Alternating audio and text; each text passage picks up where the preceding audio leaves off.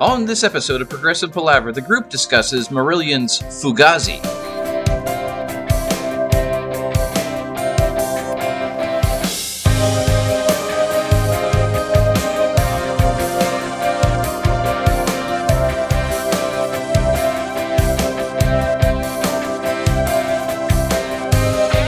Hi, and welcome to Progressive Palaver, a group of lifelong friends and appreciators of music discussing the greatest progressive rock bands album by album.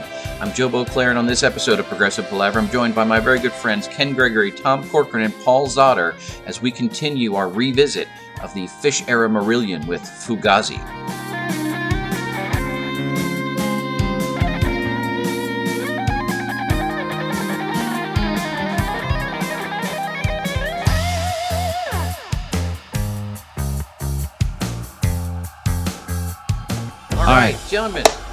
Welcome to week two of the Fishmar reboot. All of a Yeah. sudden, I'm in a very somber mood for some reason. I can't imagine why. Jesus. Tom, Tom, Tom pulls up the psycho, psychologist chair right, right before we start progressive palaver. Yeah. Jeez. Hey, has anybody heard of of um this new thing they have at Star? Maybe it's not new. I don't know. At Starbucks called A called puppuccino? Nitro Nitro Cold Brew. Oh, I've heard of it. I don't drink coffee, so I don't. Whatever. So so I'm venturing back Oh. into the workplace as as potentially required, but not really required. And and today there was actually enough people to generate like a three person line at the coffee bar, which they serve Starbucks coffee, whatever. It's corporate America. And I notice as I'm waiting, there's the, there are these like taps and it says cold it says nitro cold brew Mm-hmm. and I'm thinking th- I've only ever heard that sort of in in in relation to beer. So while I'm sitting there waiting my turn, I I Google on my phone nitro cold cold brew coffee, and apparently it's it's iced coffee that is infused with nitrogen, which creates a smooth, creamy texture similar to that of like a stout beer. Right. I've but never it- had it. but it's coffee. Oh, Okay, now I understand. I, might have some. that. I might have some next time I'm in the office. seen this in an office and not known what it was, and asked myself many questions. Hmm. So it's funny. I, I I saw that. I don't know several months ago, probably even longer than that. It was it was before the pandemic because I seem to recall reading this in my office at the time. But they also have um, there are soda recipes using nitrogen because again it creates that Huh. sort of creamy texture. Yes. So Yes. Hmm. so there you go. I shall I shall report back. I think I think we should have done that as our pre-show. Maybe maybe should have been. It's all good. just need to elevate elevate the mood a little bit Well, yeah. instead of instead of talking about my love life because that's depressing.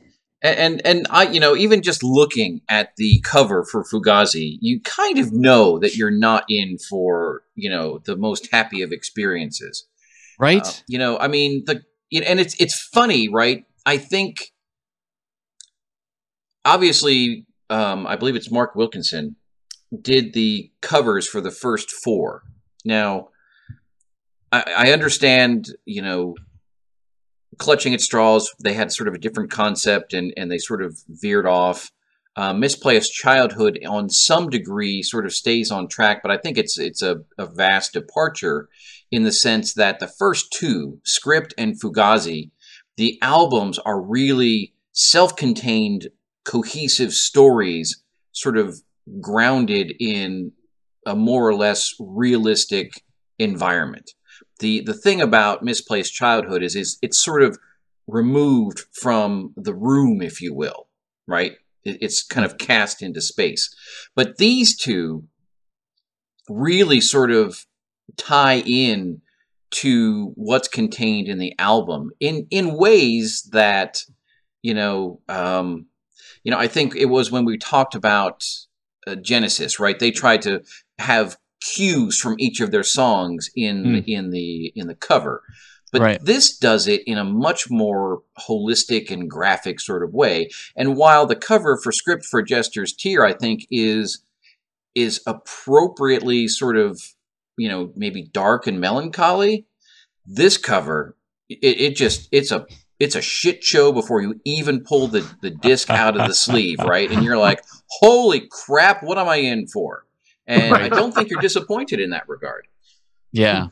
I mean, this this this jester, he's had a rough night or couple of days. I'm not quite sure what the hell happened to him.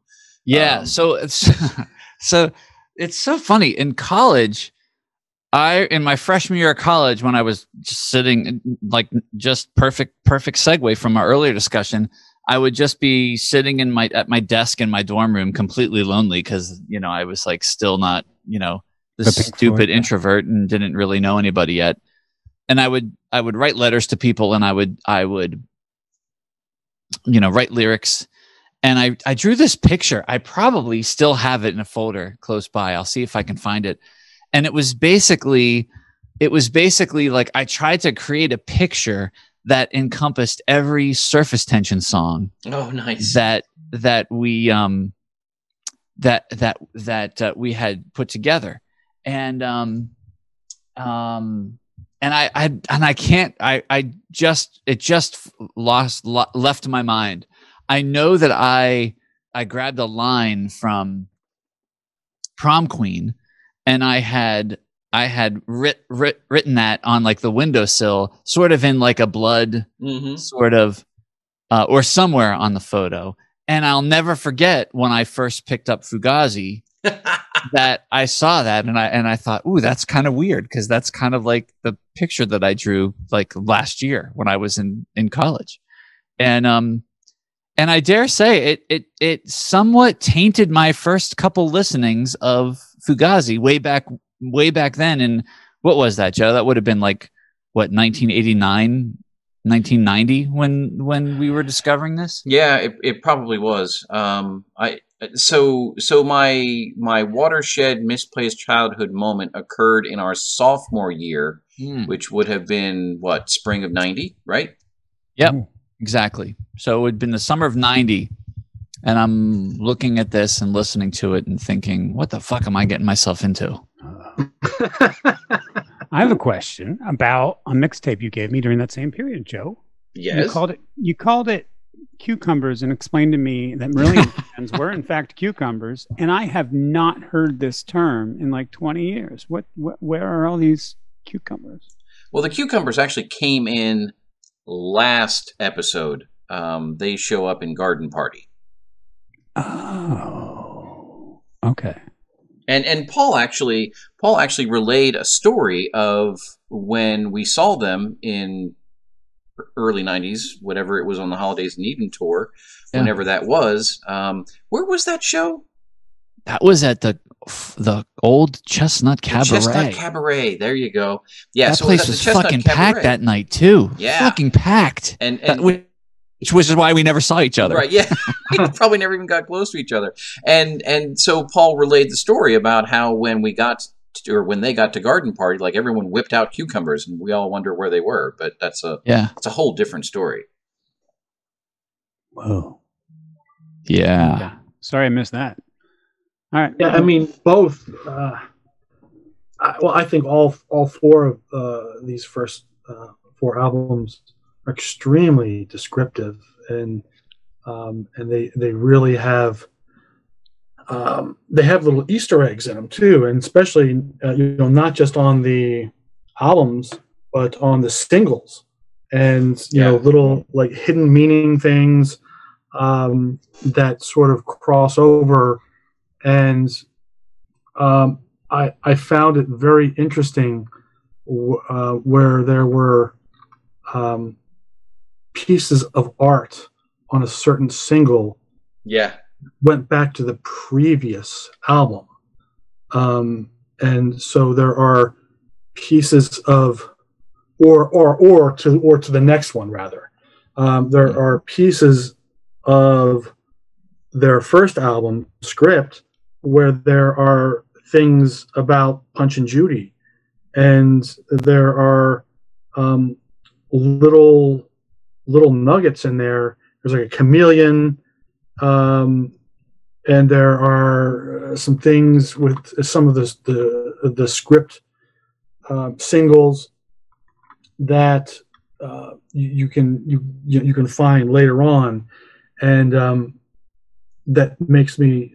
Uh, I, I heard something that you know, sort of Fish had in mind that there was kind of a series, and I don't know if that was more of a rumor, but um, Joe, with what you were talking about, I mean, and even with Fugazi, you know, he has, uh, you know, he's lying there, you know, half naked, and he has pieces of the the the, the jester around him, and so there are, there's definitely um, something there. I, I don't know if it was uh, more of a strict visual thing, and they just sort of wanted to have fun with, with it, or if there was uh, more to it with, with the story. I don't know if this is if this is kind of what you're getting at, Tom, but I remember reading an interview and and and it's probably it's probably tainted my it wasn't an interview, it was an article about Marillion when I was when I was um I don't even know how I researched Marillion in in the early 90s but you know one of the things that i that has sort of programmed the way that i perceive these first four albums is that i feel like script and fugazi was fish really trying to write misplaced childhood. And Mhm. and there are I, I feel like there are those same links and i think those links get more m- more impressive and more obvious in fugazi. And and then and then like he gets to misplaced childhood and he finally writes the thing that he's he's been trying to write all along. And um and it's we'll, we'll talk about it next time it's epic and then and then once once it's almost like once he gets past that then he can actually go to the next level and and get to uh, clutching at straws and and and sort of free him up to to to write along different things. And this is just how I've sort of perceived the evolution of fish in this era of Marillion. But I will say this that in his attempts to write misplaced childhood, attempt number one being script for a jester's tear, and uh, attempt number two being Fugazi, I am way more on board with attempt number two, Fugazi. Um, I, I think I put this in my top 10 Marillion albums. And I did so without really have listening to this album since we originally talked about it three years ago. And when I started listening to it for this, for tonight, like almost immediately, I was just like, yeah, this is fucking epic. this album is just, it, it actually gets, I think it gets better and better every time I listen to it. Definitely. Well, well, Paul, um, I want to bring some up that sort of backs up your um, your theory about the um, you know wanting to to make childhood. Jonathan Mover Mm. um, was in the band for a brief period of time um, before Mr. Mosley, and he has a writing credit on Punch and Judy. Mm. Uh, I read something about why he was asked to leave, and the reason was, Paul, is that ironically to what you're saying, um, Fish wanted Fugazi to be a concept album. And he sort of asked the rest of the guys, hey, what do you guys think about Fugazi being a concept album? And the other guys were kind of on board. They were like, well, possibly, you know, they they sort of left it open. But Jonathan Mover was like, no, like this is this would be a disaster as a concept album. And he sort of spoke his mind, and he spoke his mind in a way that offended Fish. Um, and then um, apparently that really bothered him. And then Jonathan Mover was uh, asked asked to leave. Uh, so that's what I read. That's you know, Interesting. one of the stories. But you had br- brought that up, Paul, with you know saying that you know Fish wanted to make you know the album that they made later here, Mm. and he actually did want to make it. I mean, he actually really wanted to make this as a concept album, and you know, uh, I think you know, uh, you know, it, it is what it is, and you know, I, I don't know if Jonathan Mover's departure sort of ended that, or maybe there were maybe the other guys in the band came up with the same revelation that Jonathan Mover did and said, okay, let's just make the album that we want to make, and we'll do a concept of it. We'll do a concept album later. But um, that was what his Huh. that was what he was trying to do. Yeah, interesting. So, so since we've evoked Jonathan Mover, and and Paul, you touched on this last episode, but we do have to sort of talk a little bit about what happened with Jonathan Mover after he left Marillion. Most notably, with regards to Progressive Palaver, he uh, joined forces with Steve Hackett and Steve Hmm. Howe to form GTR.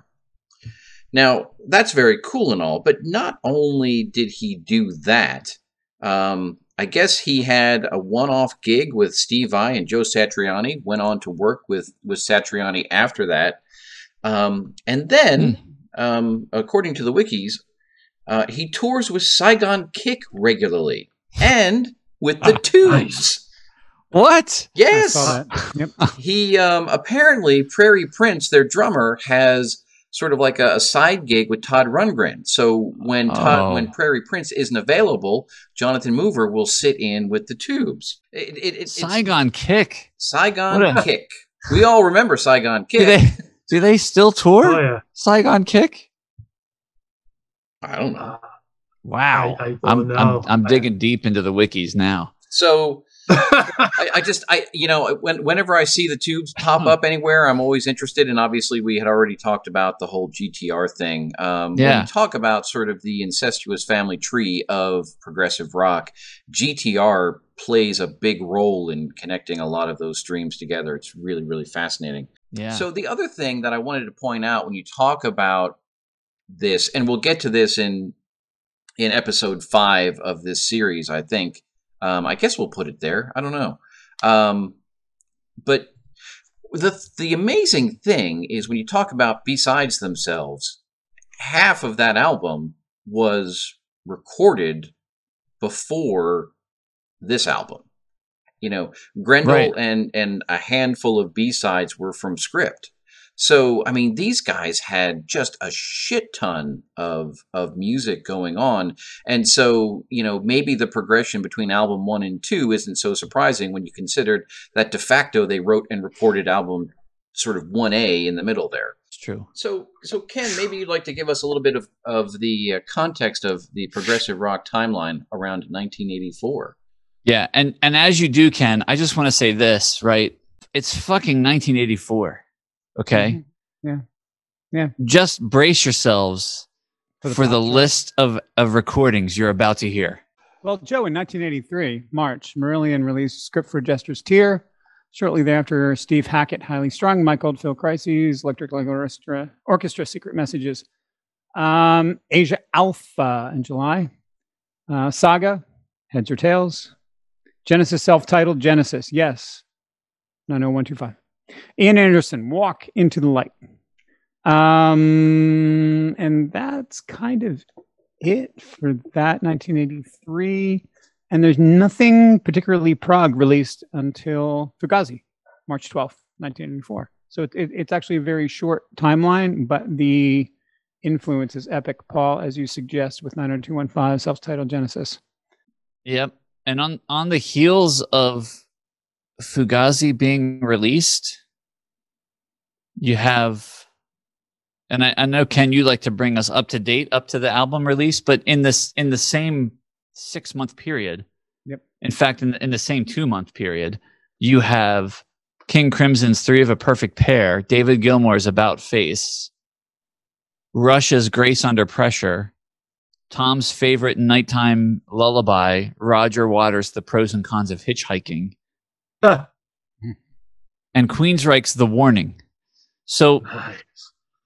and I kind of offer that more from a production perspective more than anything else, because while Fugazi is produced way better than Script for a Jester's Tear, when you, you compare it even to uh, About Face, which is nothing special, um, or Grace Under Pressure, like it just kind of falls a little short.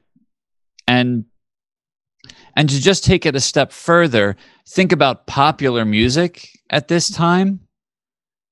The, the top 100 from 1984 includes When Doves Cry by Prince, mm-hmm. Say Say Say by Paul McCartney, Jump by Van Halen, Of course. Owner of a Lonely Heart. Big shout out to Ray Parker Jr. with Ghostbusters, which actually came at number nine in 1984. That's fucking epic right there. Friend, friend of the palaver. Ray Parker That's it. All right. And and uh, you know, and and just like just for perspective, Dancing in the Dark by by Bruce Springsteen, um, The Reflex by Duran Duran, right? So like just I mean, great stuff across the board, and and really production was really starting to become, you know, I, I think, you know, something special because while a lot of those albums that I just mentioned probably do sound quite dated, they have some special moments in there that are long lasting. And about July 1984 Metallica Ride the Lightning? mm, see, I, when you talk about when you talk about production, though, I, I mean, I recall here that I read Fugazi was recorded at like ten different studios as they were Yeah. trying to do all this other shit. So you know, that's that's really not a recipe for for production success. Indeed, and and while I- I'll say this, Ken pointed out in our very first episode that Fugazi is when the rhythm section really began to sync up, and I 100% agree. And I think the drums are sounding good. The bass is sounding like epic.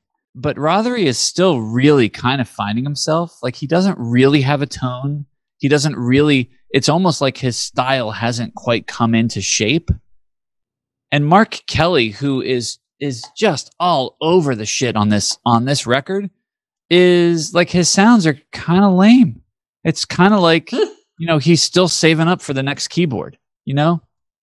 I do like Mark Kelly's sense of rhythm in here. I mean, Yeah. he knows he knows he needs to keep the music moving. He knows he needs to do arpeggios. He's he's contributing a lot of momentum, a lot of ideas. So Maybe Yeah. Rothery's sound is in question at times, but his playing isn't.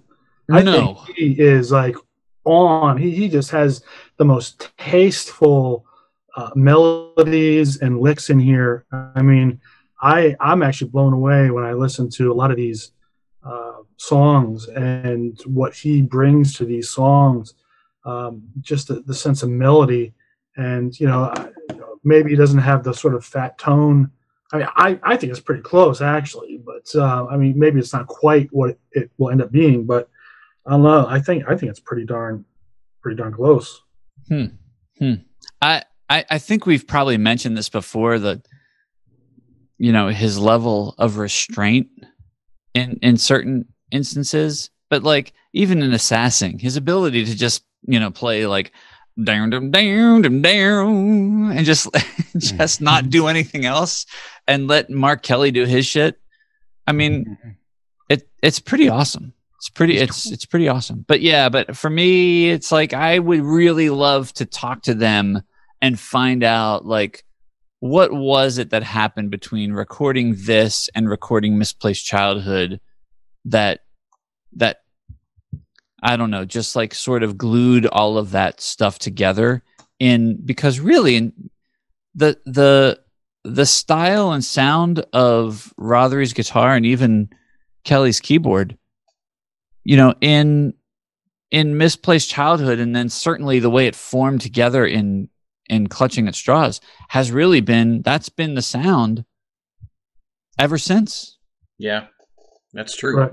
Well, I think Paul, um, you bring up an interesting thought. Uh, I think that Ian Mosley on this, this is a standout album. Maybe he was just trying to like prove himself, or he was trying to, you know, produce. You know, maybe he knew that you know the other couple guys, you know, got the axe, and he was like really um, wanting to to get in there to what uh, Fish wanted. But like this album in particular, more so stylistically, certainly than Misplaced Childhood, but like even from the first couple songs, I mean, he is he's hitting those drums hard, Mm. harder than he normally hits.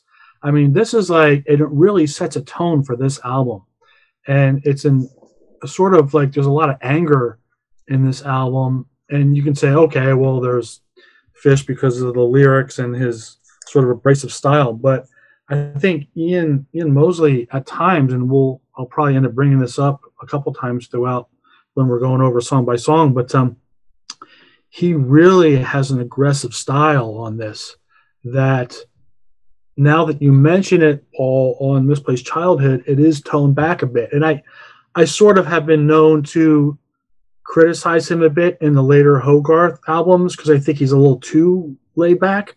I think sometimes it's just I want to hear a little bit of punch um, with some of the stuff, and I think, you know, again, I don't know if it's age or, or, or what, but it, maybe it's a maybe it's a stylistic thing. You know, maybe that's what they want.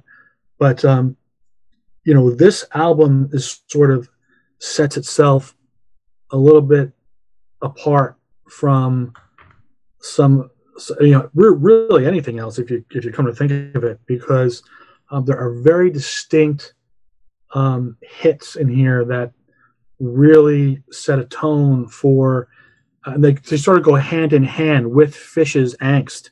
Sorry to say that word joe but you know with uh, with with fish's anger and and the, the drums are right right with fish in a, in, in, in a sort of abrasive manner. And i think that's what one of the things that that defines this album a little differently um, from from the other ones certainly from its predecessor but um, also from the other two that we're going to you know talk about. It's raw but it's uh it's it's it's raw in a aggressive way. There's more of a um there's more of a hard rock influence i think on this album than some than than some of the other albums. I, I in Ian's book, I think you know, in the part that I read, you know, about his interview in Prog magazine, like he talked about it. He, I think he's the oldest member of the band, and he was 31 at the time. Yeah, so when he came in, I think he was sort of the senior guy, and uh, I think he admits that when he was asked about them, he just sort of like, oh yeah, those guys, those guys are great, even though he didn't really know anything about them. And um, but but to your point, Tom, I think he had that maturity to come in and and deliver on those things that that you just mentioned. Um, it's you know, I, I certainly elevates the music of uh, of this album and probably elevates it on on other other levels that you know we're we're not hearing.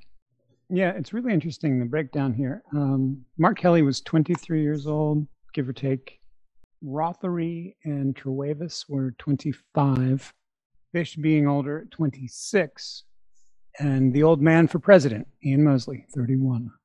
So, if we talk about the particulars of this album, then, as mentioned, Fugazi was released on 12 March 1984, was produced uh, again by Nick Tauber, and released on the label EMI. Personnel include Fish on vocals, and he's credited with the cover concept, Stephen Rothery on guitars, Mark Kelly on keyboards, Pete Trewavas on bass, and Ian Mosley on drums, with Linda Pyke backing vocal on Incubus, um, Chris Karan additional per- percussion. The original track list is Assassin, Punch and Judy, Jigsaw, Emerald Lies, She Chameleon, Incubus, and Fugazi. Hmm. Fugazi is the second studio album by the British neo progressive rock band Marillion, released in 1984. Produced by Nick Tauber, it was recorded between November 1983 and February 1984 at various studios and was the first to feature drummer Ian Mosley, following the dismissal of the band's original drummer Mick Pointer. According to AllMusic, the album, quote, streamlined the intricacies of the group's prog rock leanings in favor of a more straight ahead hard rock identity, end quote. Built upon the success of its predecessor, Script for Jester's Tear, Fugazi reached the UK top five and went gold. Wow. Wow. Now, I made mention in the last episode that, uh, you know, after going through the the gateway of misplaced childhood in my sophomore year of college and you know bringing paul with me very enthusiastically and we started to discover the back catalog and i became obsessed with script and he became more fixated on fugazi. And i think our preferences sort of stayed along those lines probably many many years. I think in as i've as i've come to know this music and this album i think my opinion of Fugazi has probably come closer to Paul's, whereas his opinion of script is probably still never going to come close to my opinion of that record. Um, I mean, you guys have already covered a lot of this. Uh, you know, there's I, I everything I have to say about this album. I literally could just sit and read the lyrics for each song and mm. just have a splooge fest and be done with it. because I mean, just the the the way and I, I gushed about fish's lyrics on on the script episode, and I'm going to gush about them even more now because I think these are even better. Um, you know, just and and the the way it's matched with the delivery is is amazing, and he really, you know, it's. And I read an an, an interview with with fish just I think yesterday where he said, you know, he wasn't he was I forget how exactly he said it, but fundamentally he was he was a writer who learned how to sing. He wasn't a singer who learned how to write. Mm-hmm. And you know that that learning process is going on and I think you know that's maybe going to come to you know more fruition again through misplaced childhood and into into uh, clutching at straws. But but there is a you know, much like you always see with these young bands, right? When they start out and they don't know what the hell they're doing and they're they're just doing whatever it is they think, but they're they learn so quickly in the beginning. And I think musically the band was probably pretty polished, but Fish had a long way to go and I think he made a huge stride here and mm. he's able to really convey the sort of you know manic shit show that's that's suggested by the album cover. So, hmm. so it's so funny that you bring up wanting to put certain you know lyrics down in notes and, and, and go over them because uh, I, I, was the same way because I, I was I, I do these I, I, I hike up this mountain trail in the morning and um, so I was listening to Fugazi last couple hikes and I would just I, would be listening to this and there'd be like this lyric. I'm like, oh, I gotta remember. The, and and I would like I would like start to like either like text it or like do something. I'm like, oh fuck it, I'll just I'll just remember it later. And then like I'll go a couple minutes and I'll just be listening. I'll be like, you gotta be kidding! He just said that, and it's just like I'm just mm. oh my god, I gotta write that down. And then like I just so I wound up like writing nothing down. I, I wrote like maybe one thing that I was listening to it later on the day. But there's so much on here. He's so descriptive, and he does things in such like an in your face way, but not. A lot of times when things are in your face, they're very um, standard, and you know they're maybe not the most original. Uh, but sometimes people need that. But he just he does things. He just says things in this poetic way that just hits you really hard. And um, I, I, I had so many of these things that I was just gonna, you know, want to bring up, but it was just, I mean, the whole like like you said, Joe. I mean, the whole freaking album is like this, and I'm just like, well, we should. I mean, I'm just gonna like go over the whole the whole album and just read the whole album, but um, yeah. I mean, it, it just it's I, really every I, line is really so could. descriptive. And and so we did it. Um, we did it last episode, but I, I think it's worth doing again. Uh, just, you know, just to sort of set the stage. You know, right out of the gate, we, we read the first lyrics from Script for Jester's Tear. So let's let's just start with how Assassin introduces us to what we're going to have. I am the assassin, the tongue forged from eloquence. I am the assassin, providing your nemesis on the sacrificial altar to success, my friend. Unleash a stranger from a kiss, my friend. No incantations of remorse, my friend. Unsheath the blade within the voice, my friend. Mm. Fuck. I mean, oh. it, it, again, it, he's he's able to sort of set the table right from the get go, and, and, it just gets it, gets better from there. Well, hmm. Joe, I'm, I'm glad you brought that up because I, I just found out today, I think, that uh, I read something um, from Fish saying that this is about him firing um, Mick uh, Pointer, uh, Mick or Jonathan yeah, Mick, Mick Pointer. Okay. What's that? Is it is Yeah. it pointer or mover? Uh, Because he Pointer. fired them both. Uh, yeah, he did fire them both. Um, this is about firing Mick Mick Pointer. okay. Um, I, I wanted to make sure, so I, that's why I hold. It's it's Pointer, but um, apparently they were friends, and so because I was wondering, like, you know, because years I'm like singing along to the song, and, and he's going, "My friend, my friend, my friend." I'm like, okay, is he just like not? Is he like running out of things to say and he needs space, or he's saying "my friend," or like, wh- what's the what's the deal with my friend? But uh, apparently, uh, you know, he really felt that he um, he felt like he had to do it, and he felt like an assassin, and and and I guess he felt bad enough to you know write a song about it or to write lyrics about it. But um, Mick Pointer, uh, they they they were friendly, and there was Mm.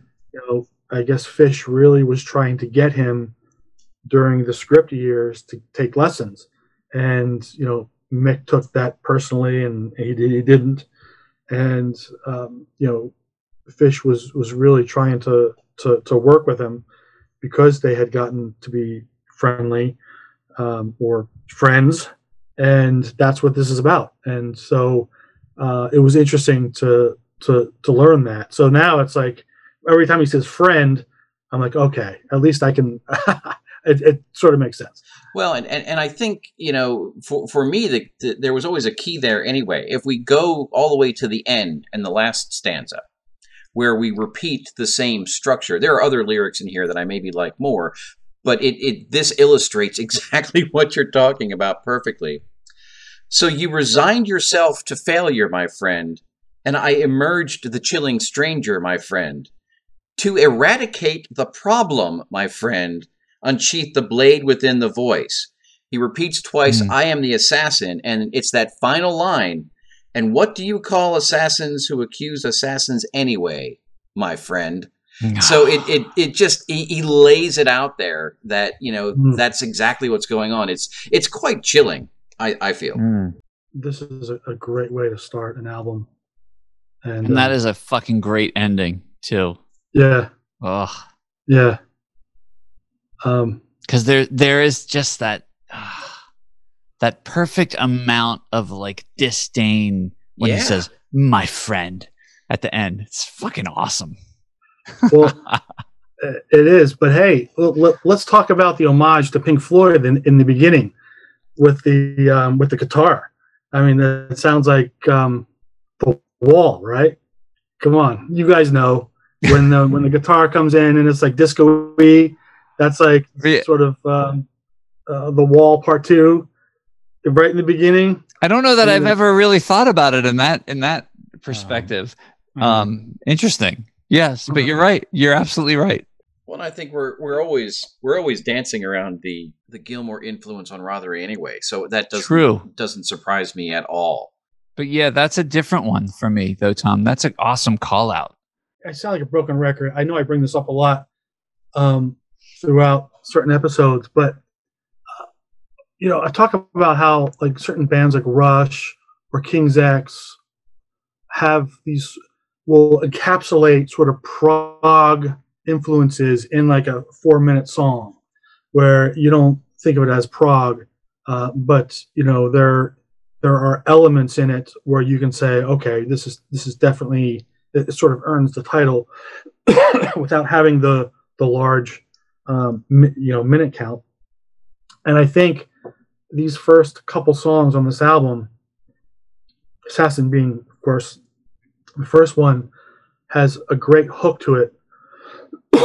Excuse me, has a great hook to it, and is definitely commercial in a sense that it's a good one to start the album uh, but it still has those prog sensibilities um, and and and, and there, there's certain things that'll happen in here uh, lyrics of course being one but you know they they sort of go through a lot of different riffs in this song but it it doesn't always seem like it. Like it seems like it in the last album because there's it, it's very sort of jolty and and it, you know the, the the drums are a big part of that obviously. But Yeah. um, this one is, is more fluid and so you don't always notice the changes, but they're they're there. I- and I like that, Tom. Mhm. It's almost like, you know, when we read that quote about them being more straightforward, it's almost like this is stealth prog. Yeah. Right. Interesting. Yeah. So I mean, this these first three songs. I mean, this. this I mean, in particular, I mean, this is a, a really strong way to start on an album. Mm. We're all we're all waiting in, in anticipation to to see what uh, Ken's going to say about the first song. No, I'm just going to say stealth prog is uh, the genre of the era. I mean, if, if we're talking 90215, if we're talking Genesis, Genesis, it's all stealth prog. So Imagine what would have happened if they would have labeled it stealth prog instead of neo prog. Or how about uh, Nitro Prog? Nitro prog. There you go. Nitro cold brew prog. So, shall we go on to the um, traditional um, puppet show in Punch and Judy? Hmm. yes. Now, Punch and Judy, if actually Punch and Judy as a as a basic concept has its own wiki page. Huh. So Punch and Judy is a traditional puppet show featuring Mr. Punch and his wife Judy. The performance consists of a sequence of short scenes, each depicting an interaction between two characters, most typically Mr. Punch and one other character who usually falls victim to Punch's slapstick. Now, interesting enough, and I always feel somewhat obligated to point out where there are crossovers to our our part of our namesake, the Dark Tower series by Stephen King. He does make mention, Roland's character does make mention of several times in, in that series, I believe, a Punch and Jilly show. Hmm. So I, I believe that's just him adapting the same thing. Now, eh, Punch and Judy, it, it's it's kind of ironic to me, given the some of the conversation we had before we got on air today, because uh, oh, uh, being a divorced man, Punch and Judy hits me differently than it did when I was a twenty year old man. Um, Hmm. Just the way it sort of, you know, describes the the the the the difference between when you're courting someone when you're young and the pressures of maintaining the household and putting up with each other and how it just so easily falls to shit and it's it's really painful the the the way he just puts this out there um it- but it's it's very effective and while it does hit me differently i still listen to it and enjoy it i just have this sort of little pit in my stomach when I listen to it now that I didn't have back when I was, you know, 20 years old. Hmm. I it, I love that you brought it up, Joe, because I think for me, my reaction is I like I always uh, just love this. Probably, ju- you know, growing up, just just enough, or, or or just as much for the the rhythmic nature of this tune than anything else, right? And and the way it, it all flows.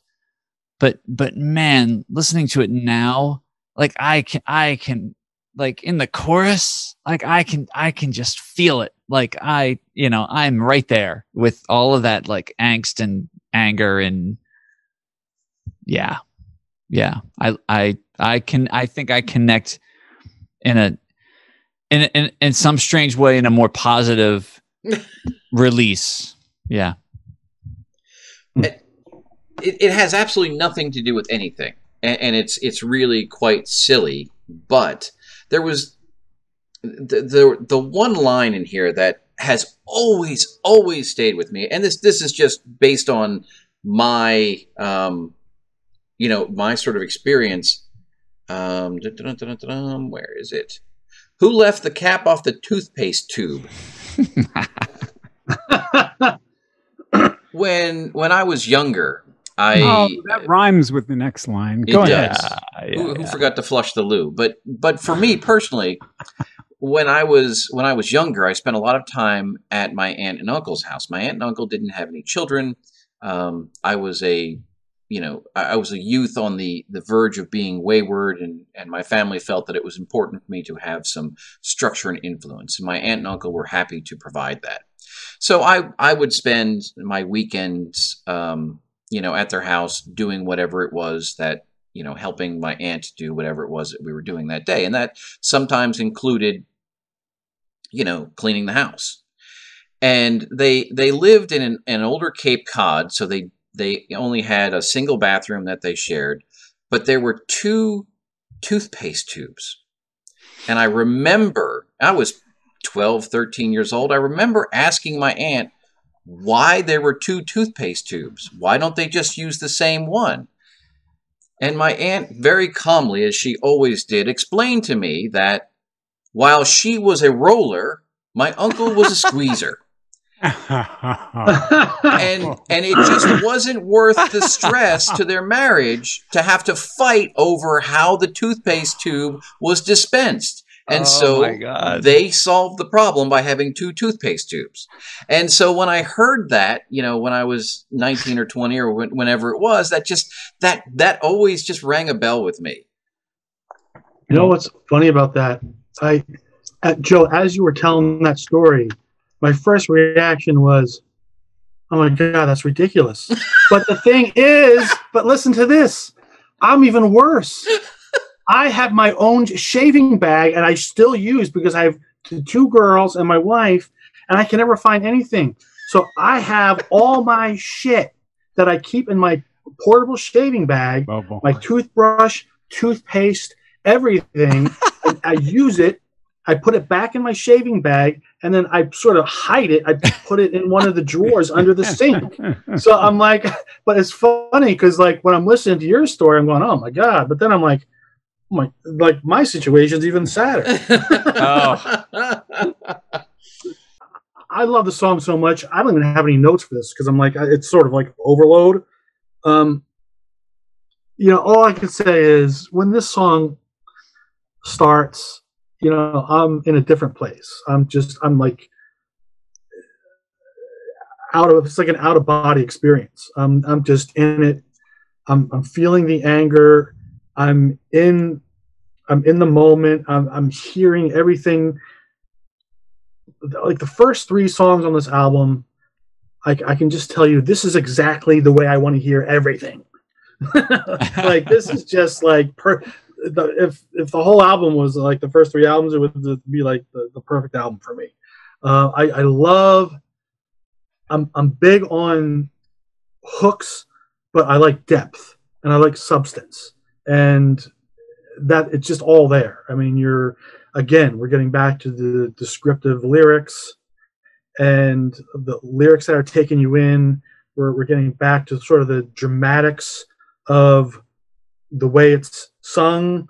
And then we have just incredible um, sounding and and great performances in here. I mean, we just I think Paul, you had mentioned like the meaty bass sound of Pete. I mean, like it really cuts Mm. through on um, this song in particular. But um, I mean, it just it just sounds like a piece of meat, and Mm. uh, you know, and, there- and everyone's sort of like in the right place, and it just this song just comes off, in my my opinion, just flawless. I mean, it's just like a perfect thing, and it's it's interesting, you know, looking at like the video for this because it's um, you know it's sort of 80s ridiculous, but it's you know it's interesting that Marillion really at this point was trying to break into the whole MTV pop thing, but yet still giving everyone, you know, the sort of the, sort of depth,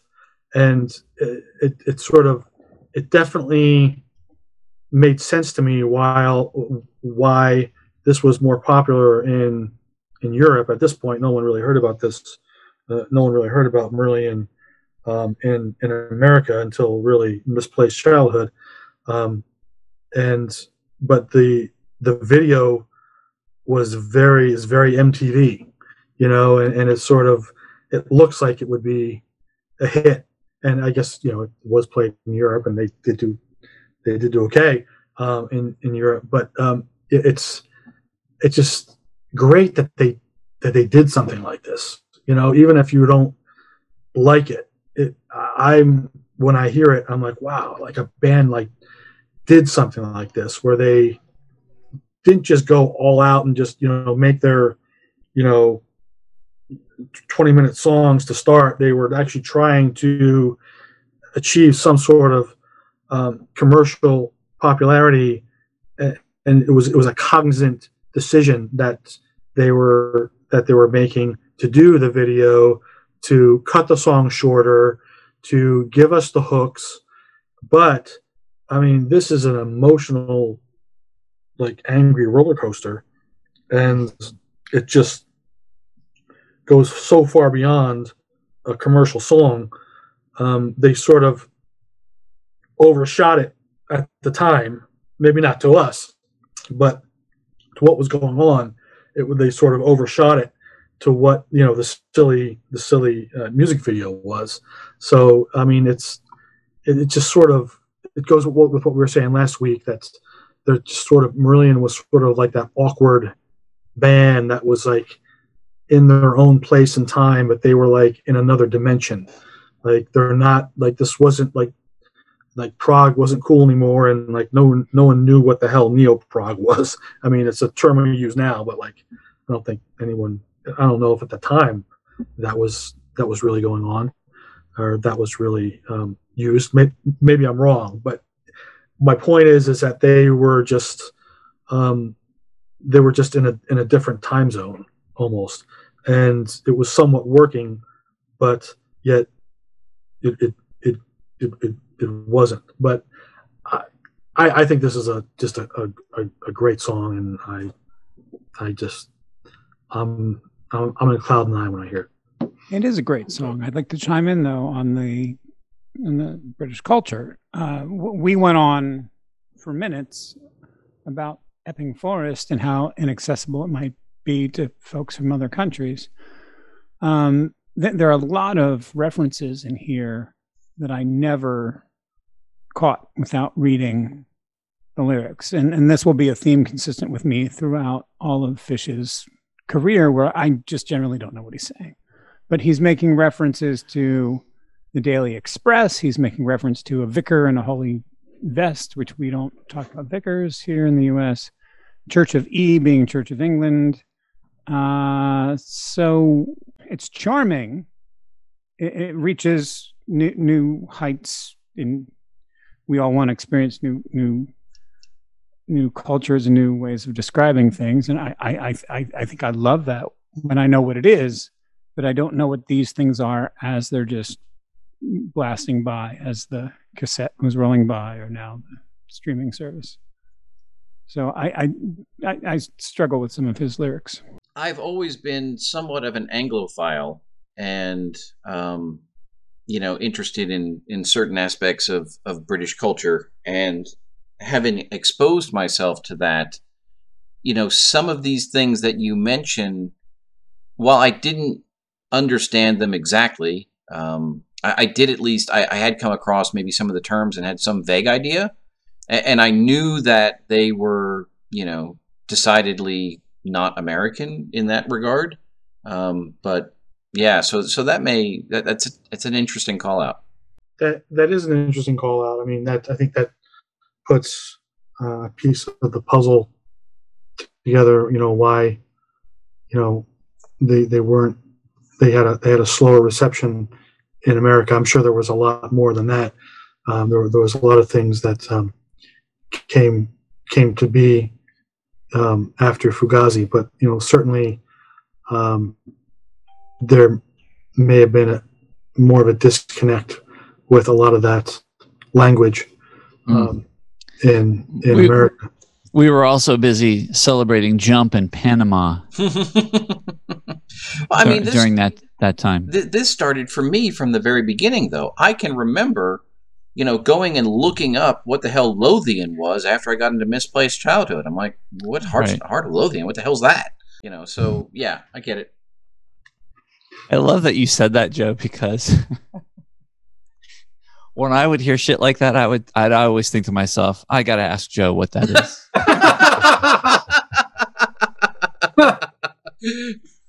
we we all have the things we bring to the table, man. And now you're fifty percent of the Flavor Research Department. all right, I, we... you know, I I do wonder about that, Tom. Though that all of those things when you think about the other things that were happening in progressive rock, if that was one of the things that drew so many people to Marillion, right? That if if you were witnessing what was happening across, you know, your favorite progressive rock bands and weren't digging it, right? Like if you were if you were not digging the 90125 ish uh, or one 90125 and ization of progressive rock. I mean, hearing something like Punch and Judy would just be like liberation to you, right? So I, I, Yeah. I wonder if if that exact same thing is what is what lit the match for so many Marillion fans. Yeah, I mean, there there was there was definitely a, a void to be filled. These guys did it did it well. Listen, this video video is nothing short of silliness. Um, by the way, I'm, I'll what, whatever version of the, show notes we have, I'll I'll put this video. It's it's the live one, Tom, where they're like kind of on stage and Fish is just kind of singing without microphones or anything like that. Is that is that the one you're talking about? I'm talking about the one um, we sort of getting dressed in the beginning. It's he's like, Oh, uh, okay. but it's a, it's, a, it's an actual like MTV video video. It's like a like a okay. I can't seem to find that one on. All right, I'll keep searching. There's a there's like a performance video that's just, you know, they're in a club performing in front of people, but Fish. oh, you know what? Hey, hold on, Paul. The one that I'm thinking about is for uh, Assassin. So it's, it's for the what? one, the the video that I'm thinking about, where he's sort of getting dressed and putting his tie on, that's for Assassin. Oh, okay. So that's what I'm thinking about. So I don't think they actually. So that's the one I'm thinking about. That that's actually ridiculous. okay. All right. All right. So that's I- the I- ridiculous video. But so um, the one that you're watching may be ridiculous too. But I was thinking about something different. Okay. Well, I mean, definitely that was an issue for them. I'll just go on record as saying that now. Um, they they didn't they didn't have a lot of style or sense of style as much as anyone could in the eighties. Well, Well, the uh, 80s it's kind of what we were style. talking I about. mean, we talked about the reflex, right? Duran Duran was nothing well, but style. well, okay, so oh, there you go. So, so, yeah, yeah, you're right. You're right. There's no, there's really no excuse. They had no style. Yeah, I mean, we were talking about this a little bit last week. How sort of Fish is like the anti-singer. You know, he Yeah. sort of was this sort of tall, lanky guy who, um, you know, had the receding hairline, and at times he was sort of overweight, and he sort of didn't really have any sort of style. Like he had like that weird bandana that he put on, and like, well, the bandana was like almost, almost a requirement in 1984. Yeah, yeah, but it's just, it just, it wasn't. He just It- didn't. it- look It good. didn't look right. It did just not look right. It just like, like they these guys all did the things that they were supposed to do as far as like the look, but it just went. It always went wrong because they weren't like. Like they didn't have, they weren't like the hair metal band where they sort of all went all all out with that, and they brought the tr- like traditional 70s prog sort of thing where they sort of had were, were toned down. They were like in this weird place where it was like the 80s but like they were just not wearing everything right. And it sort of reminds me i think paul you and i were talking about this it sort of re- they, they remind me of that ridiculous picture of queensryche in on the uh, Rage for Order album where they're just like Yes. it's like they're just like there and you're just like oh this is this is not right it's like seeing your grandmother in the shower or something it's Right. just, like- it's just Wow. it's like this is this just doesn't Did- this, is, this, this is not working Did we Uh, all think that those pictures of, of Queensryche during Rage for Order were over the top back in the day? How could you know? Or not? was that, right? Did we did, right? We, Yeah. we thought it was over the top. you had probably to? did and we just all i mean i just all overlooked it because i was just so thrilled with rage for order i just sort of put it out of my mind Yeah. but you know occasionally Okay. you do come across that picture and you're just like oh my god this is this is wrong I think we were just. Uh, I mean, we probably had enough with style, like it, it, it's like the difference between going to school every day and getting your senior portrait taken. It's just not real. It's just some bullshit thing. Well, yeah, but they they had a decidedly.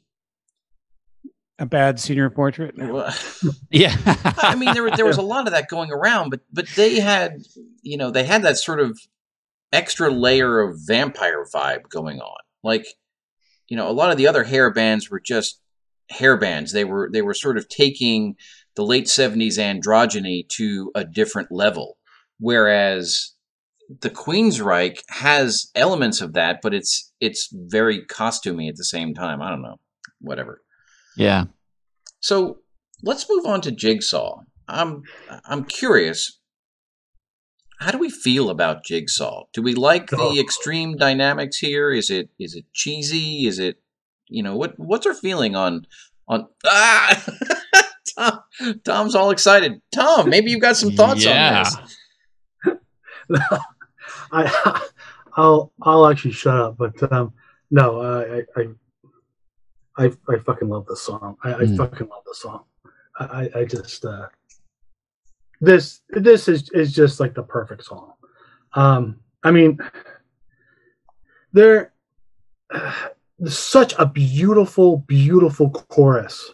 Yeah. Um, I mean, this melody kills me, and it kills me because um, it's just set in such an original way.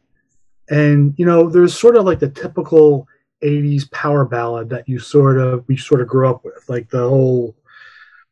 I mean, name any sort of power ballad that you know, whether it's Whitesnake or whatever that we sort of like grew up with, that have the big choruses and and and whatnot. But and, and this sort of has those, but it's just like a beautiful paint.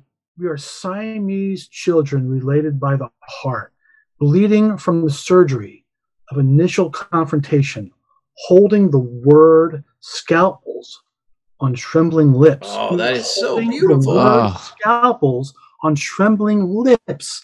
I mean, come on uh, it's just you hear that and you're just like where has this been my whole life like why why didn't everyone just fucking like keel over when they when they heard this song and you just and you know it's kind of nice because it's sort of like it's a it's a special song that you know you have with just with a small group of people that can appreciate it but like I mean, I think this song is just the fucking cat's meow. I mean, Mm. this just has everything that I want to hear in a song. Boy, you said it, dude. This this was the song that the chorus sort of made me sit up and and say, okay, wow, wait a second, hold on, I got to start over here. Um, way back when, I mean, and and it's funny the way this song starts with the keyboard. Like even even this go around, I was when it started, I was like, man, you know, maybe this, maybe I really overemphasized this song all all these years. But man, once the chorus hit, I I just was like, oh my god, no, this song is is everything. Um, and the problem always seems to be we're picking up the pieces on the ricochet, Hmm. and and then he adds in this is the ricochet, Hmm. just like like you said, Tom. It just like it just takes the knees right out from under me, and and and I think this song more than and for at least for me, when I listen to this song, this is where I I I hear the you know the soundscapes and the guitar approach that you know the style of Rothery like kind of coming through a little bit more that that we'll hear forever. But then like the thing that just always gets me on this song is the last chorus when he says stand straight he like changes it in such a desperate manner like almost just just like a, as though it's abandonment. Like he's just given up. And it's just so powerful. And i i 100% with you tom. I just fucking love this song. Uh, I tried to troll you guys last week, but I'm playing it straight this week. I, I don't want to rain on your parade. I, I, I just find um, Fish's voice more suited to uh, and as he gets into more of the relationship material, it's melodramatic to me. Just the quality of what he does. I absolutely, I, adore his reinforced falsetto, soft voice. I love it, but even that is melodramatic. Mm. So when he's singing about, I don't know, um, just these universal themes and and and and, and the more uh, you know flamboyant disasters of Prague and the hell on earth, whatever it is, it's like yeah, he's got the voice for that. But when he sings about relationships, it's like, why is Dracula singing about relationships? So I I, I, I I feel the love. I feel what you're saying. I Yeah. feel the emotion in the music. It's just not quite the voice for it. I, you know, I, I, I feel what you're saying too, Ken, because that was sort of my, my, and that's always sort of been my complaint with script is the, is just the over dramatization of all of this and the melodrama of, of his delivery and his voice. So I, I- I, I totally, totally get where you're coming from on that. I mean, the words, yeah, the words are beautiful, and and and thankfully, I have you guys to to give me a nice tour through this. Uh, just being left by my own devices, I wouldn't reach this point. So Joe, since you posed the question, what, how are your feelings sitting with Jigsaw? Oh, I love Jigsaw. I'm a sucker for the uh, the, the big dynamic change. I love I love the chorus. I think the the sort of the quiet verses are very evocative of what we're going to hear on a lot of misplaced childhood. And um, I was just curious if Hmm. if there was it, because it, in some regards it almost seems dare I say too obvious, and that's Hmm. why I was curious if you know I was falling prey to the obvious or if there was more here. How does this stack up to Genesis Duke album cul-de-sac? This song or this album? Ah, this song in particular, I thought. against Hmm, cul-de-sac oh i kind of see where you're going there with with the sort of manic uh pained delivery and the um the, Yes. the sort of conveyance of of um imminent peril if you will Yeah. i, I mean i'll as much as i like this this is no cul-de-sac Sorry to drag that out of you. Yeah. I mean, I, I agree. It may be unfair comparison given, you know, Duke's, you know, position in the in the discography, considering that those three guys, you know, had been doing that that for so long yeah. versus you know Marillion's belabor second album. Yeah. Yeah. Yeah. But I, I would agree with Joe on that. and and having that conversation, I think it's interesting to go into Emerald Lies. There's there's a certain aspect of this album that if I'm not looking at the the the, the disc or the list or whatever, I have a hard time remembering what song is what in terms of titles. Hmm. Which there aren't many Marillion albums that I do that with, but this one is one of them um, it, it's almost like it, it's just it's taken as a whole. Um, but I will say that, and and again, this may be you know the gimmicks here may be more obvious, but I really do get off on on Emerald Lies. Hmm. Um, just you know, to be the prince of possession in the gallery of contempt, suffering your indiscreet discretions, and you ask me to relent as you accumulate flirtations with the calculated calmness of the whore, I am the harlequin, diamond costume, dripping shades of green. Um, you know, wow, okay. And, and what really, really gets me, and again, it's it's stupid things that I respond to. Um, I love the end of that first stanza. Then plundering your diaries, I'll steal your thoughts, and the screamed innocence. I mean, it's kind of ridiculous. It's definitely melodramatic, Yeah. but but it, it kind of ooh, it gooses me. And then um and, and, you know while this is going on, you've got Pete and Ian doing their thing, and then it, it kicks in um to don the robes of Torquemada, resurrect the Inquisition. So that was one of those things I had to look it up. So he was one of the guys, obviously in the Spanish Inquisition, and um in that tortured, subtle manner, inflict questions within questions. Oh God, I just I love the way that whole thing is constructed. I love the way it's delivered. Again, it, it's it's a it's a spooky, creepy, dark, sort of terrible situation that's being described here, but it's conveyed very effectively. yeah. there's some dramatic moments on Emerald Lies that sort of come out a little bit as um, if you're listening to it a certain way, you know, sophomoric um, and almost a little, almo- almost a little immature, kind of like, yeah. Uh, last year I was talking about how Forgotten Sons. There's like a lot of different parts and you can see why this is you know was on their first album but i was saying like even though it's sort of scattered at times i, I love all the different parts and when pete comes in with those sort of 16th that that 16th note shuffle and then yeah.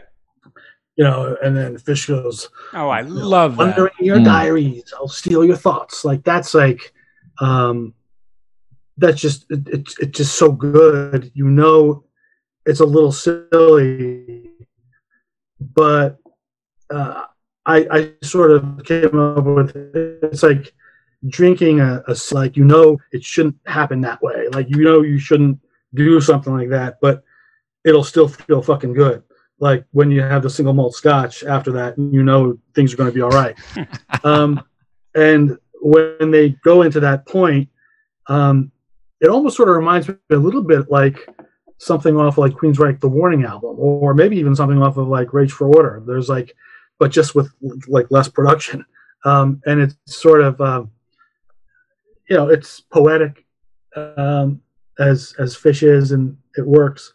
But you know, it is, it's it's good to um, a certain extent. I, I, I, think because they're they're doing so many things here, it doesn't, and they don't have like more of the the, the song structure that they have with the first three.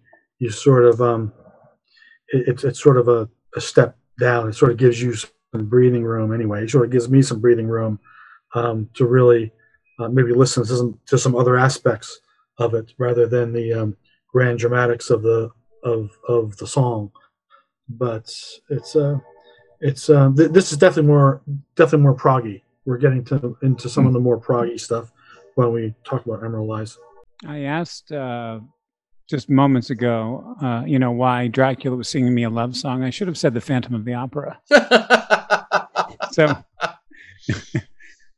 I mean, w- w- the, the dramatic elements are back, and uh, th- this is clearly back in the relationship territory. And I don't actually know the point of view. I don't actually know who Fish is playing in this play. I am the Harlequin. Diamond costume doing shaded screen. I'm the Harlequin. Sense strangers violate my sanctuary. I actually don't know, but it's it's it's it's it's more in his wheelhouse at this point. It's a little more proggy, a little more dramatic, more convincing. Yeah. So, I mean, my confession is that, you know, my love for Fugazi is squarely and and completely held up in the in the strength of of probably the first three songs. And and I confess that as we move through the album, while I still really like all of it, I I I this is where I really start to feel like okay, this is just practice for the next the next two albums, right? Like I hear some of the things like when it re- when it really starts to kick in, like you're talking about Tom. Like I'm I'm hearing like to me it just reminds me so much of clutching at straws and and I don't know that I really connected with this stuff, you know, back in the day when I first listened to it a- as much as I appreciate it now. But but for me, there, there, this is where it, you start to get all of the little, and and and and maybe I look into, you know, maybe I'm I'm putting too much weight into the fact that, you know, that he, you know, writes a line and the coffee stains gather till till the pale kimono, right? Like, I, I, things like that, and it just seems like he's starting to share with you all of the things that are that are coming later like practice for the masterpiece if you will right um and it's not that it's not that i don't like it but um yeah for, uh, yeah so i guess now that i said it's not that i don't like it i have to say something negative I, I guess i can't really say anything negative other than i just feel like as I work through this album, for me, it just starts to feel like, okay, this is a window into what's coming more so than me celebrating these individual songs. And, and, and you know, Fish has been guilty of that uh, on on script as well. There, you know, he introduces in uh, in script this idea of you know having never written that love song he was supposed to do. Yes, you know. Yes. So Yep. yeah, there there he, you're right. He's he's got some things that he's carrying around that he's trying to figure out how to shape them into what he needs them to be. Right. Right. I'm just gonna say that "She Chameleon" is the best song on the album. Really? Okay. Wow. Interesting. It's a good choice. I just want to say that all of all the website that I'm looking at for all of these lyrics tonight basically is on a mission to sell me a Telecaster from Sweetwater tonight mm. How's it working with out? all, with all the banner ads. They're pretty tempting. Don't forget, Paul, you're a reverend man. But you know, I, I I think about this so often. You know, I love my Strat in my telly, and and and you know, thankfully, I had an excuse to give you guys some tracks with the stuff that we're messing around with. Um, you know, but maybe given the chance to do it all over again, I just would have had like one noiseless Paul Reed Smith. you know? Um, Paul's There's been still down time, that road. He, do- he There's still time. Tellys are noisy, man. You know, all those fenders are noisy. You got yes. yeah. She she chameleon. So I very similar to when I first first listened to script and the song The Web, and he got he got to the point in the song where he goes, and thus begins the web. Like there there was something jarring about that to me then that I just haven't been able to shake. And in She Chameleon, when he says watch the lizard, it has the same kind of impact on, on me. Yes. I haven't been able to shake that. And, and and and I don't mean that in a good way, right? Like the react the initial reaction that I've had to that has sort of so I, I don't want to I don't certainly don't want to downplay it. I just that's I just feel all I need all right. to Well, share that. allow me to introduce this song to you. The, the- only guy in the band at this point with any sense of groove is Mark Kelly, and he's killing it. So w- while he's doing the organ part and he's leading the band through the slow rhythmic elements of She Chameleon, they are so giving me the feel that I've been lacking Hmm. in the prior album and the beginning of this album. This whole thing switching from Pointer to Jonathan Mover to Ian, and they're all and and and heaven forbid the the the, the reverb makes it sound even more like a drum machine. I Hmm. haven't grooved in ages until Mark Kelly played the organ, and now my soul is at peace. I'm really feeling this. She Chameleon is a wonderful song, and not only does Mark lead the verses, but when it comes time to do his solo, he's killing that. And and I I'm I'm just grateful. Hmm. Uh, and and and I love the unity. Watch the lizard. Watch the lizard. I love this. It, it, it to me, it's very Genesis, very Peter Gabriel, very much of the genre Yeah. to, to match up the toms and the voice. Yeah. And and uh, this is uh, the best example of Fish's head voice that we have in this period. It, it- it's pretty gorgeous. So I'll, I'll I'll leave it there. I'm I'm Nice. gonna I'm gonna stake my claim on She Chameleon. Nice, Kenny G. it never fails to amaze me how far apart Ken and I are on so many things musically. uh, she Chameleon is definitely like the worst song on this album. um, this is the part where I'm like, okay, this is why in my head Fugazi is not the perfect album. and it's because of She Chameleon. And it just, you know, there are moments like I do like the Mark Kelly stuff in here. But as a song, you know, it just doesn't really go anywhere for me. And it's um, a sort of mid tempo thing that doesn't quite have any any really robust um, songwriting arc. And it's it just it you know, it's you know, Fish is like sex, even when you know he's bad, he's good. So I'm still with him, Yeah. um, and I'm still sort of in in here. But this is the sort of the mid album lull I have, Hmm. and then it's sort of like the breather for some of the great things to come again toward the end. But I, I if I had to pick a, a song that it's the, my my least favorite song, it would be She Chameleon. Joe? They said in unison. I, I got nothing. Joe's in a sour mood, he said. Joe Joe isn't a. I mean, I I, I don't know. I, there are there are things about it. Honestly, I had kind of gone. I I'd skipped ahead while you guys were talking. I was looking at the lyrics to Incubus and just kind of drooling all over myself. So Let's Hmm. do it. Let's do it. Let's go there then. I mean, Yeah, let's go to Incubus. My second favorite. Yeah. So I mean, I just I, I was I was looking at this, trying to figure out which part of it I wanted to sort of emphasize lyrically speaking, and I just want to read the whole damn thing. It's it's so damn good. Oh my god, I love it. Um, and it's it's funny, right? Because we get and we just talked about this, Paul. You know, fish having these these phrases, these concepts, so we get a misplaced reaction.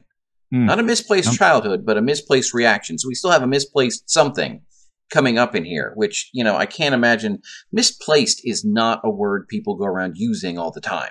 So, exactly. you know, it, it, again, he's carrying this around. But as we get into it, the dark room unleashes imagination in pornographic images in which you will always be the star. Um, untouchable, unapproachable, constant in the darkness. Nursing an erection, a misplaced reaction with no flower to place before this gravestone, and the walls become enticingly newspaper thin. But that would be developing the negative view and you have to be exposed in voyeuristic color. The public act let you model your shame on the mannequin catwalk. Let the Hmm. cats walk, and the cat walks. So the way that Fish is weaving in and out of here with with photographic terms and sexual innuendo is absolutely just stunning Yeah. to me. I, I mean, I love the way he's able to to do this. Um, and then you know when he when he goes into the the the next, I guess you'd call it a verse. You can't brush me under the carpet. You can't hide me under the stairs. The custodian of your private fears, your leading actor of yesteryear, who, as you crawled out of the alleys of obscurity, sentenced to rejection in the morass of anonymity, you who I directed with lover's will, you who I let hypnotize the lens, you who I let bathe in the spotlight's glare, you who wiped me from your memory like a grease paint mask, just hmm. like a grease paint mask. Now, first of all, singing all of those words is a feat in and of itself. I could barely say them um, when you get into that that sort of middle part of there. But but here again, eh, when I hear this, all I can think of is the um, was it soft cell with "Don't You Want Me," right? The the whole "I did all this for Hmm. you and now you're leaving me alone" thing. But Right. but Fish does it better. Fish does it in one verse, and the way he brings in the the you know because the the jester has become his sort of alter ego for the the poor woebegone lover, right? And he brings that in with the grease paint mask just so beautifully. And, and he sort of cements that image in here, sort of somewhat unexpectedly, honestly. Um, Hmm. But I, I just I love the way he does that. And then, but he's not even done. Your perimeters of courtiers jerk like celluloid puppets as you shudder paralyzed, as you stutter paralyzed with rabbit's eyes, searing the shadows, flooding the wings to pluck elusive salvation from the understudy's lips. Retrieve the soliloquy, maintain the obituary.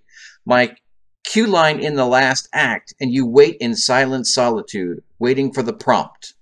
Waiting for the prompt. Yes. Oh, it's it Mm. it slays me, and I just you know that's just that's the lyric portion. But again, I think I think the way this is is tied in musically and delivered, everything you know, if and I'm not saying I necessarily 100% agree with with you and, and Tom. If you've gone into a little, little bit of a lull here and maybe in the middle, I think this is definitely coming out of it for me. I think Incubus is is just a, a great, energetic, sort of fun song in a dark, scary way.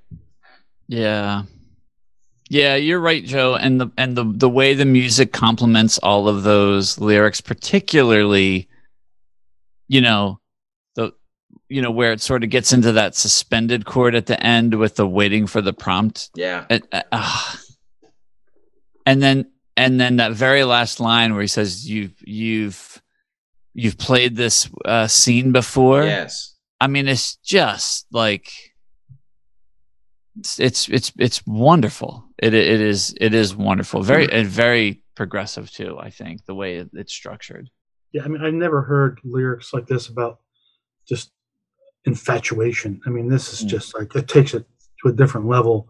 Um, I was just going to say, especially toward the end of the song, where you know it, it really builds. I mean, this song builds and builds and builds, and then it really comes to a head. I almost wanted to hear this. I, almost would love to hear the song if they were later in their like later in their career because I, I almost there's I I obviously love the song and but I- I'm almost hearing the potential of something um, almost on a grander scale and you know they do it to a certain point because they bring in the female vocals which are nice but like I really want to hear more and you know I think there's there's moments I mean again, we sometimes we forget that this is only their second album, and they're coming up with such good stuff. Yeah. But so I, you know, sort of cutting them a break. But I mean, I think that this, I would, I, I would just for selfish reasons, I would have loved to have heard the song, um, you know, down the line because I think that they would have uh, really um, brought the second half of this of the song up a couple levels and the sort of richness and texture that they that they did well certainly in their in their last two albums i think is here but just you know in a in a fugazi kind of a way. It's it's definitely more raw and it's still still great and you know this is definitely like joe said we're coming back up to you know for the for the Yeah. you know for the big finish and um you know i i always love the song but you know i think to me i'm hearing a little bit of the sophomore side of them Hmm. um because i um i'm, I'm just hearing something and the bigger the transitions. Yeah. Yeah, because it's a long song with a lot of transitions, and and it's like watching, you know, a three-year-old pull a little red wagon, and and and you can see it wants to flow, and like like That's like a pretty Rothery's solo, dramatic right? example, Ken. Ro- Rothers Rothers does a great solo, and then he has the different sections with the low low on the neck and then the bending high on the neck. But you feel like he's he's stifled, like he's hearing all these things in his head that he's not really playing yet. Yeah. It's funny, and, and try in a charming way. Hey guys, that was a that was a really great song. It reminded me of a three year old pulling a wagon. Yeah, I, I don't know if I agree with that too much, but I will say that there, um, you know, there, there's definitely room at the end. I, I, I, I think the sections flow well. Actually, I, I, Yeah. I just think that there's I, I never have a problem with the the way that the the, the sections flow.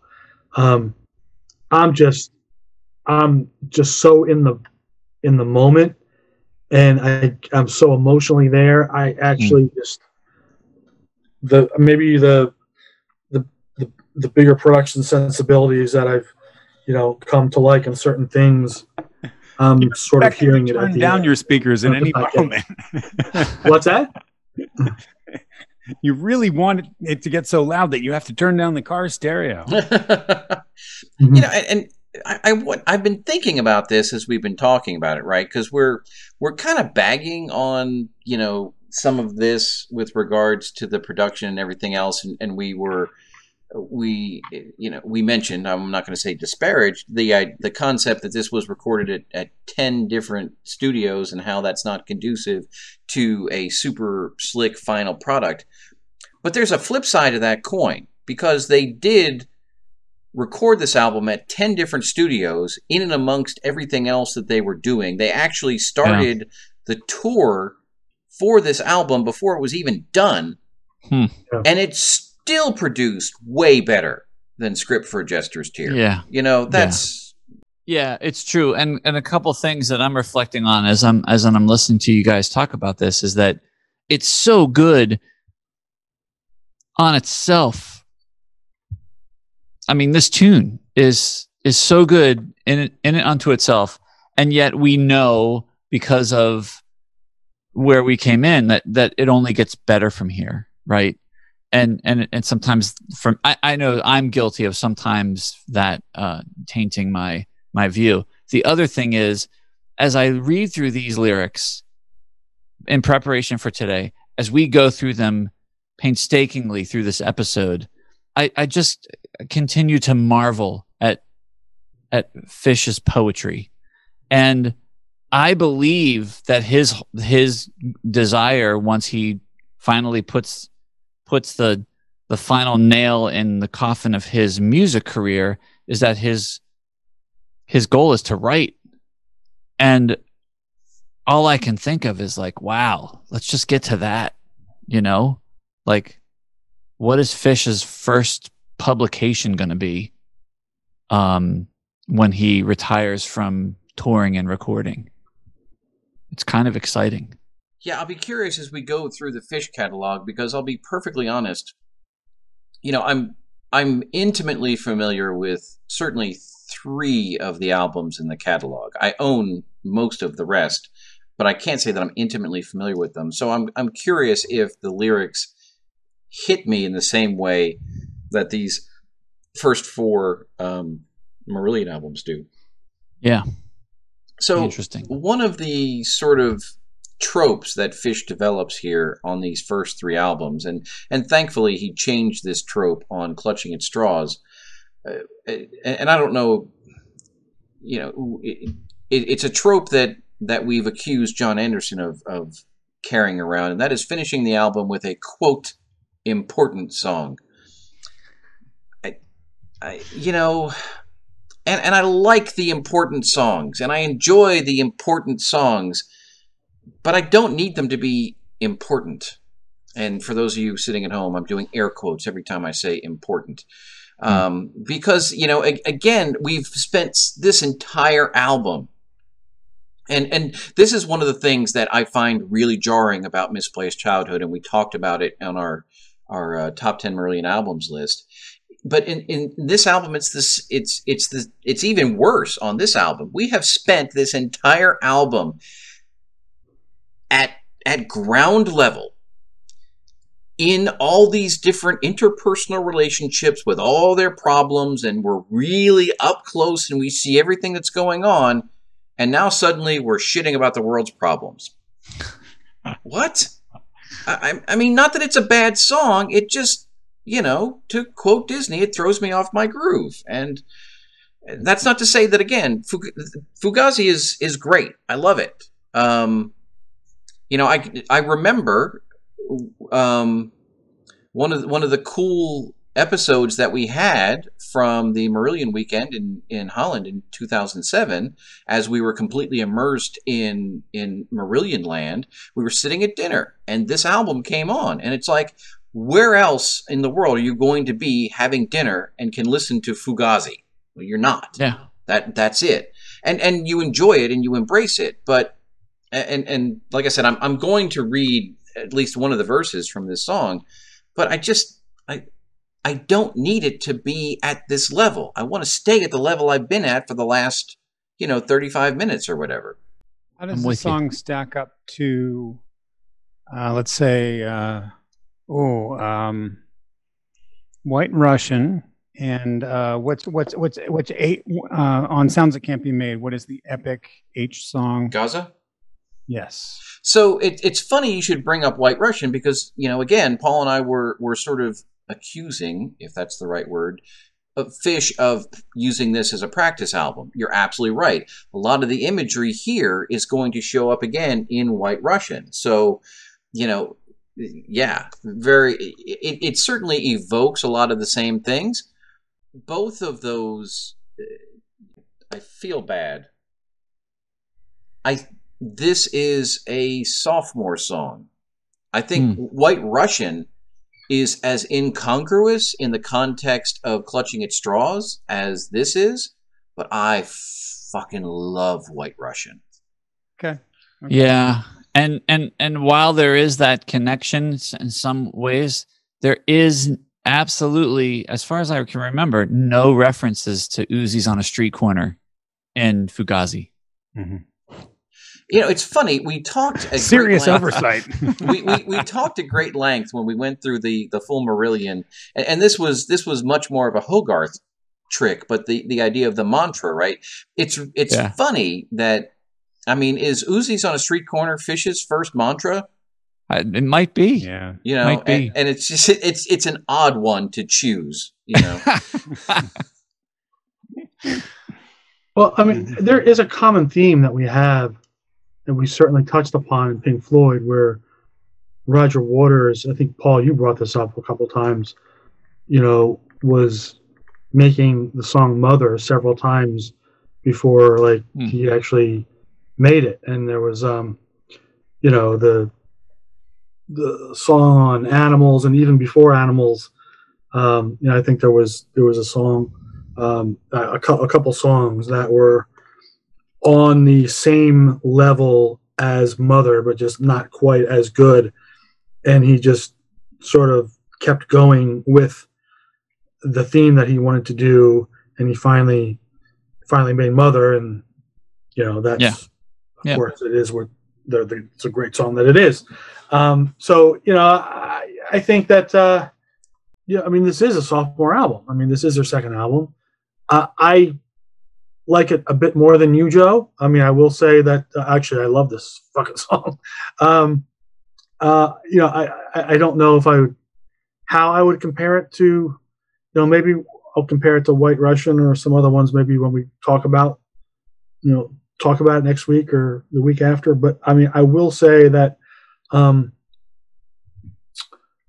uh, this just has that emotion and i love when a song sort of comes out with like this sort of big theme at the end and we we change gears and then we get into this i mean where are the poets when, when, he's, when he's singing that Yeah. i mean that's it, that just i mean it i mean um well, and it and, gets, and gets me every time. And then like you know when when, when we were in Holland or wherever the fuck we were, they, that's where they were this.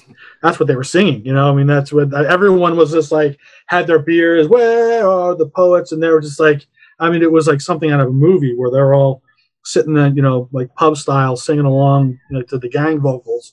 And I mean, it was just like this wonderful moment um, that I remember, and uh, you know, I loved it. But uh, uh, I mean, I just. I mean, something a, a lyric like oral contraceptive aborting pregnant conversation. ooh, I- right? Christ. Yeah. I mean, just like I mean, uh, you're just like, wait a minute. You you have to almost stop the album and like just like take that in for a second. um, and, and and go back. And but so I mean, you know, I think this is a, a fabulous way to, to, to end the album.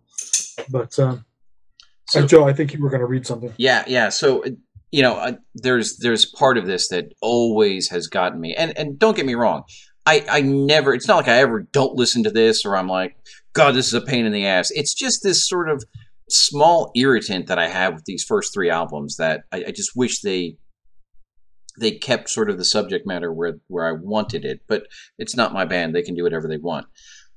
But he lands this whole thing perfectly when he sums up where we're at, and I, I love this this whole stanza. Son watches father scan obituary columns in search of absent school friends, while his generation digests high fiber ignorance, cowering behind curtains and the taped up painted windows, decriminalized genocide, provided door to door Belsons, Pandora's box of holocausts gracefully cruising satellite infested heavens. The way he delivers that line is sublime, by the way. Waiting the season of the button, the penultimate migration, radioactive perfumes for the fashionably, for the terminally insane. Insane! Do you realize? Do you realize this world is totally fugazi? And um, that's when we get into the where are the prophets thing and which isn't you know it's an excellent way to to finish all this up. I just that whole thing um pandora's box of holocaust gracefully cruising satellite infested heavens. Oh i just that that line it, it really is a it's a it's a happy moment. Because again it, Okay. it's it's eloquent it's delivered very smoothly but it's so sinister Here's my absolutely jarring analogy. What if Genesis at the end of Duke said, let's just tack on Land of Confusion right here? okay, you see where I'm coming from. Let's get topical. Yeah. I I I I really like I I sort of fantasized that I'm sure that wasn't wasn't happening that this was the last song they recorded and like as they were like wrapping up the session, you know, Rothery's like packing up his shit and he looks over and Pete and he goes, "Damn, I I think I want to go back and re-record the whole thing cuz I I think I figured out how I want to play everything I've ever I'll ever play again."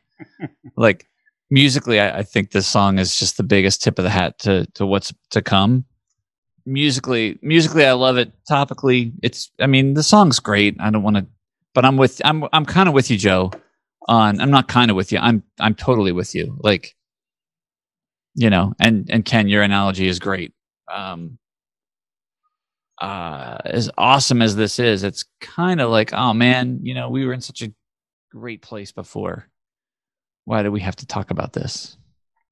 And there we go. It takes us home. Fugazi is, you know, it, dare I say that Fugazi is just quantifiably, demonstrably better than script, as much as it pains me to say that. Um, indeed. you know they they've they've again they they've learned a lot as a band they've smoothed off some of the edges they've they've honed some of the other edges. I mean I, again i think some of the lyrics that we've called out here are just razor sharp. And and you know as fish himself referred to them right? Um, you know words words can be used to be very powerful if used properly. And and fish understands that and fish can do that. Um, the addition of ian mosley it's important. It's very important. I made mention um, i think on the on the top 10 albums episode you know these guys have been this same group of people have been playing together without interruption now um, the you know the the four musical core for what is it 36 years Mhm. 36 Wow. years uninterrupted and i think it shows in the in the the way that they you know perform and the way that they know each other. And you know for all that you know for all that the other bands had um, you know yes sometimes found great energy in bringing in new blood or bringing back old blood.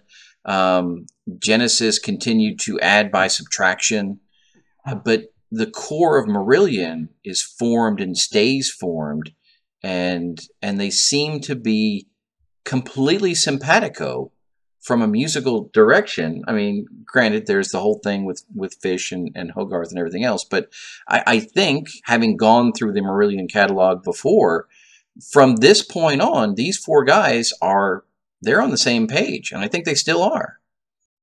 Yeah, amen to that. And you know, Joe, I don't think if if you do come to the conclusion that categorically Fugazi is better than script, or at least more advanced, maybe that's the maybe that's the the way to phrase it. Yeah. It's just more advanced than script. Script is still great, and because I w- I will say that as I mean as much as I love Fugazi and I put him in the top ten, that misplaced childhood is way more advanced than Fugazi. And, you know, I'm probably listening to that two to three times for every time I listen to Fugazi. Hmm. But it's not it's not necessarily a bad thing about Fugazi. It's just it's it's an evolution and it's an advancement and Yeah, and they're so young that, you know, they're they're advancing by leaps and bounds. Like it's it's it's not quite the difference between I, I, I don't know what the right example is, but it's not quite the difference between I'll, I'll, I'll like Merlin.com over radiation, right? Like it's not incremental gains Right. here. We're, we're, we're taking leaps and bounds. Well, I think that's what you know. That's one of the things that really does separate out misplaced childhood. And I think you and Ken had mentioned this. You know the the the transitions on that album, and I mean, you you start it, and just all of a sudden, you know, if you've got the vinyl, you have to flip it over, and you're like, "What the hell happened?" I mean, it just phew, it, it's just and and uh, you know we'll we'll get into it, so I won't I won't go too crazy, but there, there's just the the progression, if dare I use that word, for misplaced childhood over this is is dramatic. Hmm. Yeah. But but I mean again, and that you know, it, it sounds like we're we're ending on a downer note, but I, I really don't think we are. I think all of us, um, maybe can to a somewhat lesser extent, you know, appreciate what's going on here, and there is a certain energy that you can you can latch on to and um, and really enjoy. And so yeah, I'm a I'm a big fan. Yeah. All right. So gentlemen, Yes. that means Mm. next Yes. week we get to talk about you know Fish gets his concept album, and we get uh, we get to go into misplaced childhood. And Tom, you got some splaining to do, my friend. can we start at 9.30 next week so we can have another therapy session before we start Sure, that'd be with, great. with with with tom the psychologist All right, gentlemen. Until next time, I will. Uh, I will thank you. And like I said, next week we'll be doing uh, misplaced childhood. It'll be great. Thanks, guys.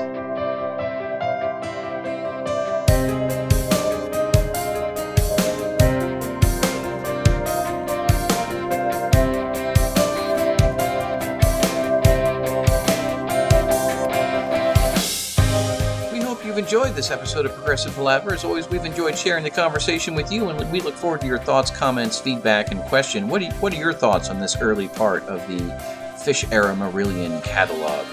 And um, you can reach out to us on Twitter, Instagram, or Facebook at Prague Paula on all of those, or search for Progressive Palaver.